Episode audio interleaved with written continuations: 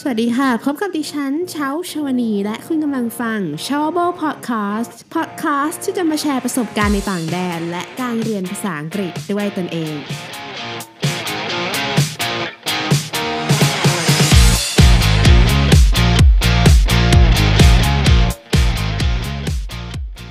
เป็นเรื่องปกติของมนุษย์ค่ะ ที่จะโทษดินฟ้าอากาศเวลาเราทำอะไรไม่สำเร็จ แต่ไม่อยากโทษตัวเอง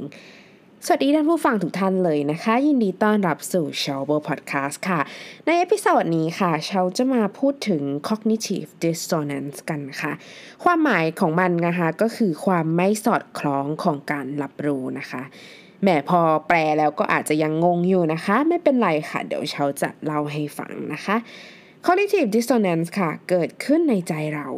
เวลาที่การกระทำกับสิ่งที่เราเชื่อมั่น มันขัดแย้งกันค่ะ แล้วมันก็ทำให้เรารู้สึกเครียดค่ะ แล้วบางคนนะคะก็จะหาทางออกจากความเครียดนั้นด้วยวิธี cognitive consonance โดยการพยายามล้างความขัดแย้งระหว่างการกระทำกับสิ่งที่เราเชื่อค่ะ ท่านผู้ฟังอาจจะเคยเห็นบางคนนะคะที่พยายามหาเหตุผลมา support ที่ฟังดูแล้วเหมือนเป็นการบิดเบือน เช่น คนคนหนึ่งค่ะ อาจจะมีความเชื่อว่า นักการเมืองคนหนึ่ง เป็นนักการเมืองที่แบบมือขาวสะอาดเลยค่ะ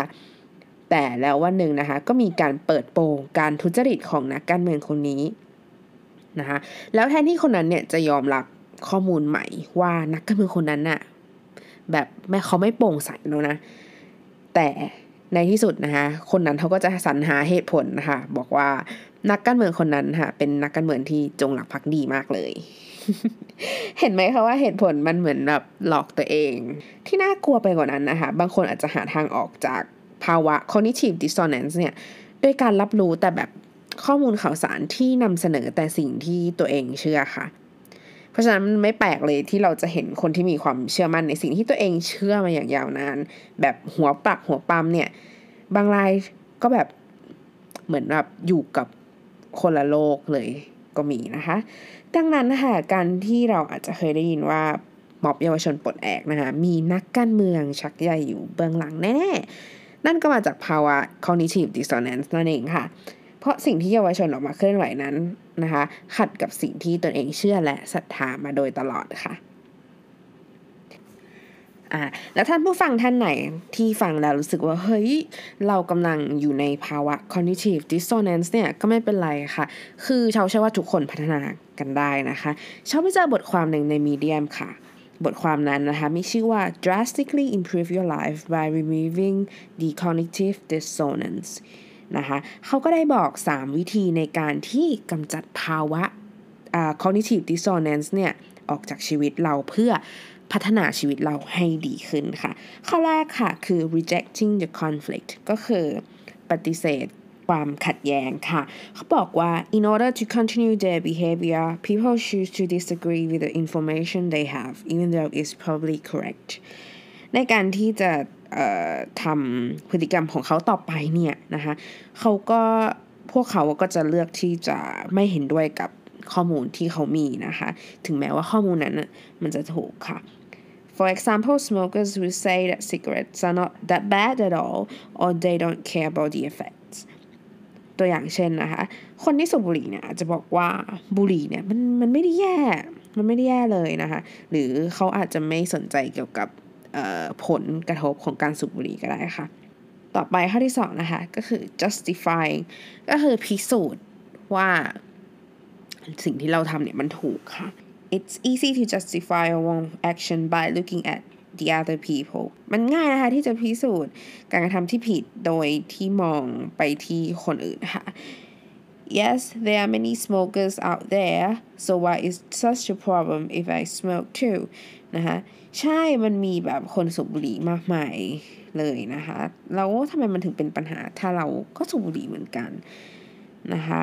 เขาบอกว่า observe exceptional people copy their positive actions ก็คือให้สำรวจคนที่แบบมีความพิเศษ แล้วก็ให้เรียนแบบพฤติกรรม เรียนแบบการกระทำที่แบบเป็นด้านบวกนะคะ don't justify your bad behavior by looking at small negative part of someone's life you always find excuses ก็คือประมาณว่าอย่าพิสูจน์พฤติกรรมที่แย่ของเราโดยการมองไปที่ชีวิตของคนบางคนในกลุ่มนั้นที่แบบเป็นเป็นด้านลบๆอะค่ะ เพราะว่ามันจะทำให้เราอะหาข้อแก้ตัวได้ค่ะ ข้อสุดท้ายนะคะ คือ changing the behavior ก็คือการปรับเปลี่ยนพฤติกรรมค่ะ เขาบอกว่า the last way is by far the most beneficial ก็คือเป็นวิธีที่แบบเออมีประโยชน์มากที่สุดนะคะ you're not only removing the mental conflict and unease you're also changing your actions and becoming a better version of yourself เขาบอกว่ามันมันไม่แค่แบบเอา ความขัดแย้งในในใจเราออกไป แล้วก็ความไม่สบายใจนะคะ แต่มันก็มันเปลี่ยนการกระทำของเราด้วยนะคะทำให้เราเป็นคนที่แบบเวอร์ชันเป็นเราในเวอร์ชันที่ดีขึ้นค่ะ Observe those mental patterns and one by one choose to make a cognitive harmony by changing your behavior ให้เราสำรวจ pattern ของจิตใจเราอะนะคะ แล้วก็ลองแบบปรับเปลี่ยน พฤติกรรมเราดูนะคะ สุดท้ายนี้นะคะชาวก็เชื่อว่าทุกสังคมเนี่ยไม่ว่าจะเป็นที่บ้านโรงเรียนชุมชนรวมถึงระดับประเทศนั้นเนี่ยก็ย่อมมี diversity หรือความหลากหลายอยู่นะคะ โดยเฉพาะความแตกต่างทางความคิดค่ะ แล้วสังคมนะคะเราจะอยู่ได้ถ้าเรายอมรับความแตกต่างนะคะสำหรับ episode นี้ต้องขออภัยในน้ำเสียงของชาวจริง ๆ นะคะ พอดีรู้สึก เจ็บคอค่ะ ก็เสียงก็จะแหบแห้งนิดนึงนะคะสำหรับวันนี้ขอบคุณที่ติดตามรับฟัง s h o w b l e Podcast สวัสดีค่ะ และนี่คือ s h o w b l e Podcast สำหรับวันนี้นะคะ ขอขอบคุณทุกท่านค่ะที่แวะเข้ามารับฟังถ้าคุณชอบ s h o w b l e Podcast นะคะ อย่าลืมกด subscribe เพื่อติดตาม หรือหากท่านมีคำถามสามารถถามคำถามได้ใน Facebook Page s h o w b l e วันนี้ดิฉันเช้าชาวนี ขอลาไปก่อนแล้วพบกันใหม่ episode หน้านะคะ สวัสดีค่ะ